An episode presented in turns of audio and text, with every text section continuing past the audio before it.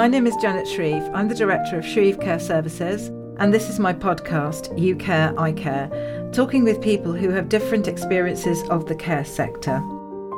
I'd like to welcome Emma Doney from Adorno Care, talking about how she has ended up working in care. Hopefully, we'll be doing a few bits together in the not too distant future as well. Welcome, Emma. Off you go. So, Gosh. a little bit about your background first, because I think this is really interesting. So, where to start?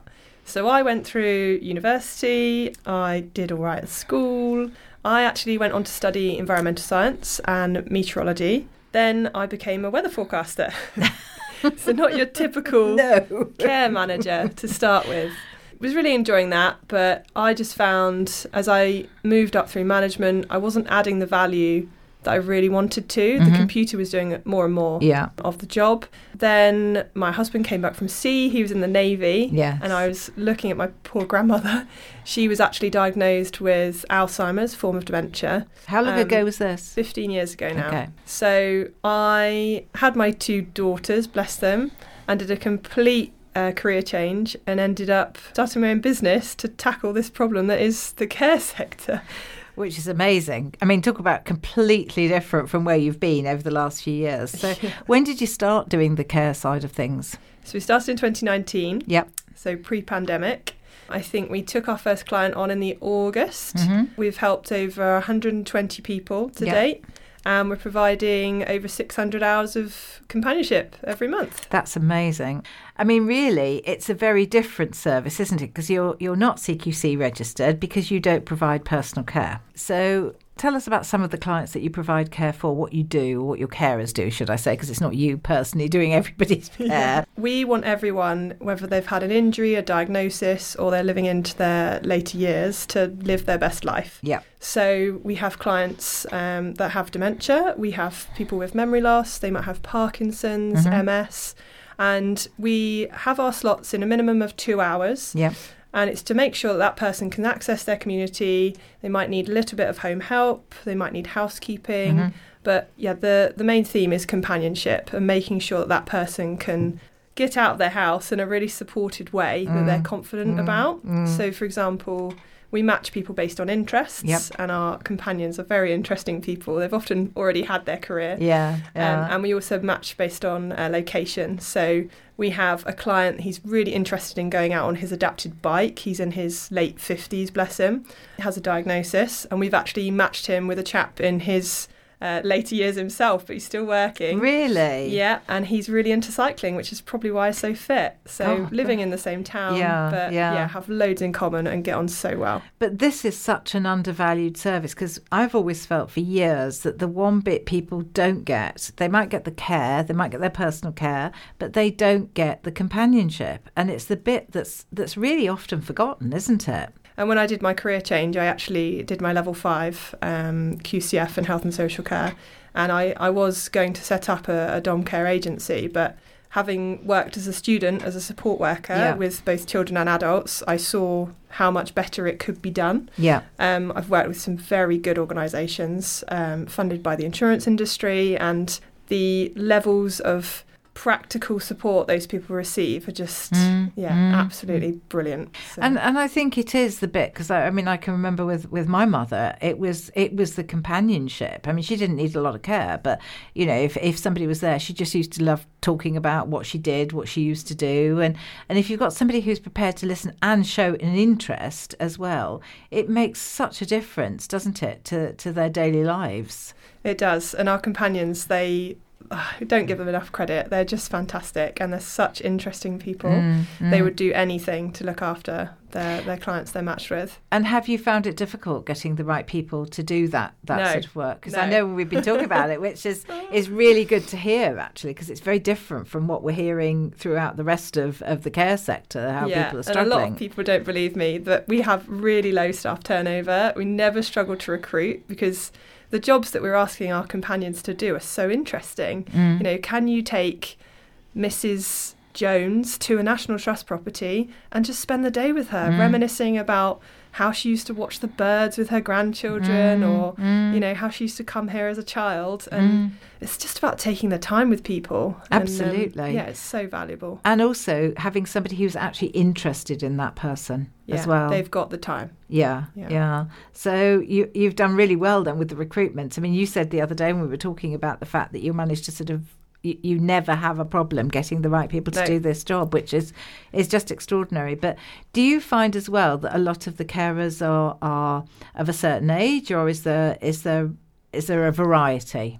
yeah we do have a complete variety and obviously it depends on the interests of the Yeah. client and their age themselves um, yeah we never discriminate for age we can't but we do tend to find that the older um, companions do stick it out for longer i think because they've got more in common with those clients Mm, Um, for example, we had one lady, bless her, she was convinced that our companion was being taught by her how to knit. And because they both had knitting in common, they uh, knitted a whole blanket for her grandson over the summer. Yeah. But um, yeah, that match would never have lasted that long if they didn't have that, No. that knitting in common. No, no, no, It was no. incredible. Meanwhile, her husband could go off and play golf. Yeah, So- which is great. Exactly what they wanted. So, do you have an age limit with uh, your clients, or are they from sort of eighteen upwards? The people that I mean, I mean the, the, the clients themselves are they are they younger, or is there a, is there a variety? a bit of a variety. I'd say the minimum age of our clients at the minute is mid 40s. Mm-hmm. We don't tend to offer practical support around um, challenging behaviour, perhaps, No. but I'd say apart from that, we would support anyone with Mm. any injury or diagnosis. And you provide training as well. Yeah, all of our staff are very highly trained. I mean, they've got so much life experience, they should be training me. Um, but Yeah. yeah. they all go through a DBS check. Yeah. We all do right to work check. Yeah. And yeah, their training is is pretty succinct and very practical. But I do know that this is only one part of your business, isn't it? it is, yeah. So, talk to me about the day centres because this is a is this a new part, or you've just opened a It's new one? It's newer. Yeah, Yeah, it's yeah, yeah, younger. yeah. Yeah. So, how's that started? What are you aiming to do? Tell me about how it's working. So we started providing the companionship, like I said, in 2019. And then after lockdown three, we realised there was a real need for a community to be built around what we already had. On the day the lockdown three ended, we opened a activity club, our day centre, and we're in pop-up venues. So at the Mhm. time we were trying out three different venues.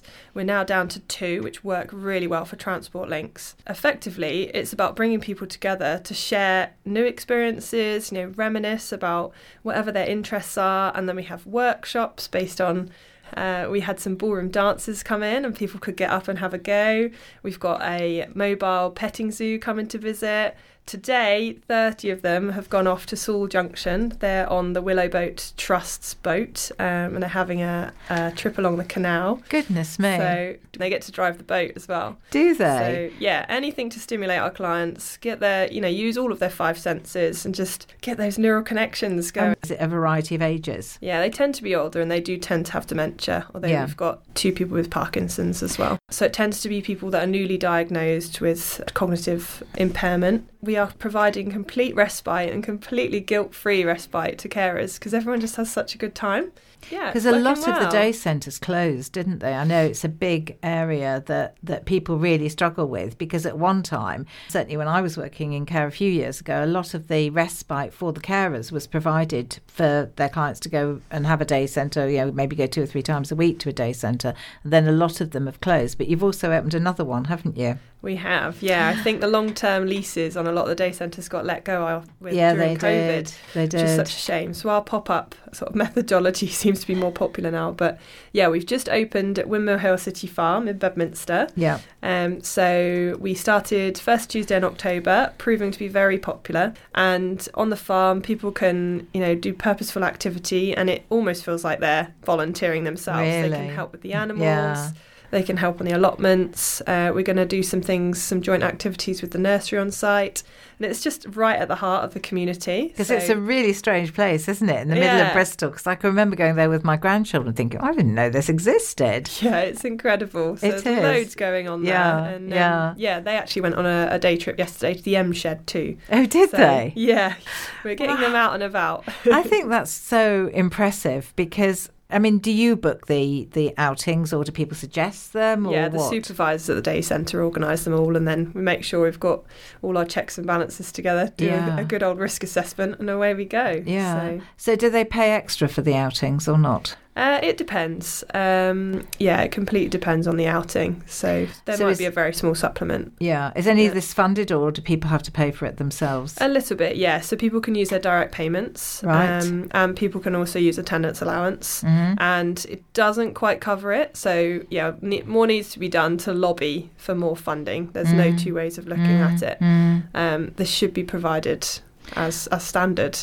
I think So- the more you realise the importance of these sort of outings and these activities for people going forward, it's just again another area that's underlooked at and just isn't sort of thought about by people. But it does make such a difference to Yeah, people's lives, hugely. doesn't it? And one of our um, work support workers that's just started working at Bedminster, she's actually from Hong Kong, and she's an ex-social worker. She's worked as a social worker for 20 years. hmm She says that in Hong Kong, one in 10 people has dementia. So they obviously have so many more day centres, and the transport is provided by the local authority. They will go and get picked up five days a week, absolutely no questions asked. But it just seems such a far away reality in the UK. It's, yeah, it's, there's more to be done.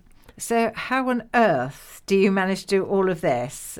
Because you work three days a week and you've got two little girls. How on earth do you manage it? Well, I don't work three days a week. I was trying to sort of be be tactful there because Yeah. every time we talk, I really only work three days a week, but I know jolly well you don't. Yeah, I've got three days of childcare. So, um, Yeah. yeah. lots of weekends, lots of doing it when the girls are asleep. Um, and just a really solid staff team. Like, I've had phone calls all morning updating me what's going on, saying, Emma, I know you're not here today, but can I just let you know this? Um, and they, they believe in what we're doing, you know, the purpose and the vision behind what Adorno is. We've all got a loved one that's had some sort of um, injury or diagnosis. So, Mm, mm. they really do all pull together and there's just such a real team ethos particularly at the activity club everyone's really well well Mm. gelled I mean, we we met completely by accident, didn't we? we did yeah through um, through someone at Care and Support West, who um, I'm a member of, and I think you have been as well. yeah And I've always felt that the companionship, the activity side of care is so undervalued, under and underfunded underfunded. yeah Because if you think about it, all of the, the sort of things that you're talking about, it keeps people's minds active. So it's really good for mental health. They're also with people. So there's far less chance of accidents happening because you've got that support there as well. Been proven to give people longevity. The the whole social prescribing scene now they've finally come into fruition and they've put one in every single primary care network a collection of GP surgeries But um, yeah, Mr. Matt Hancock years ago in his wisdom wrote a white paper about how important it was to have these social prescribers. Mm. And here we are five years later, finally seeing them. But it's so important that people Yeah. do receive the stimulation or they're going to deteriorate. And ultimately, Absolutely. they're going to need more costly and intensive services. So it's it's a win-win. You save the Yeah. NHS money, and people are just happier and healthier, and they have better yeah, Absolutely. mental health. And I think, you know, as I'm at the other end of the scale myself, I find, you know, that it's it's the mental stimulation that you still need. Just because you reach a certain age doesn't mean to say you can't do things. And in fact, uh, if anything, you think, well, okay, I've only got X number of years. yet. I need to make the most of it and take the opportunities, give this, you know, do that. And I do feel that um, the more you give people this sort of choice to be able to do things like that, the better it is. Yeah. So, where are you going to go with this next, then, Emma? Come on. Oh my goodness. so ultimately, I really like the ethos of being on a, a community farm, particularly a city farm, because the transport links are fantastic. Mm-hmm. Yeah. And our biggest barrier is transport. So if we could have a hub or a club uh, in every City of the UK, that would be absolutely fantastic. I think there's such a need for it. We Yeah. want to help thousands more people providing companionship, uh, whether that's just the southwest, the south, or the whole of the UK. And there's just so much more to do to lobby government to find the funding. Mm-hmm. You look at the number of day centre places that are provided by local authorities, and I think 50% of those places are provided to under 65 year olds. Well, yeah. that's not representative of our ageing population. Nope. So there No. needs to be more done, and I, I don't think they have a more. voice be able to fight for it. So we've got to fight for them. I agree, and and what is, as I said uh, at the very beginning, it really is very very refreshing to find someone like yourself with this sort of ethos because It it's goes what I've two ways. I know. And I think when we met, it was sort of, wow, this is amazing. We're having a conversation about something that I've been passionate about for years. Yes, of course, there are people that require more complex care. We understand that.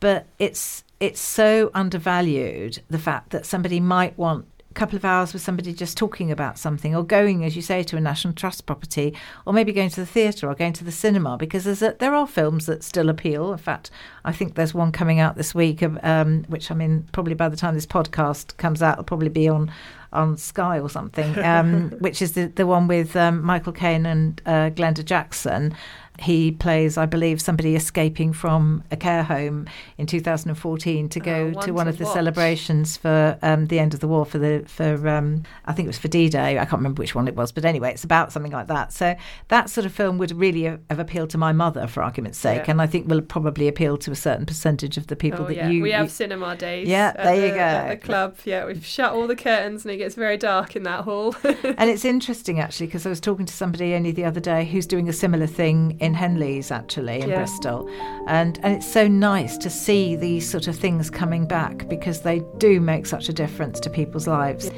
So what I would like to say, Emma, is thank you very very much for coming in to talk to me No today, problem. Thank you and I really me. appreciate it, and um, I shall look forward to following and hearing more about the progress as things go on. And thank you again.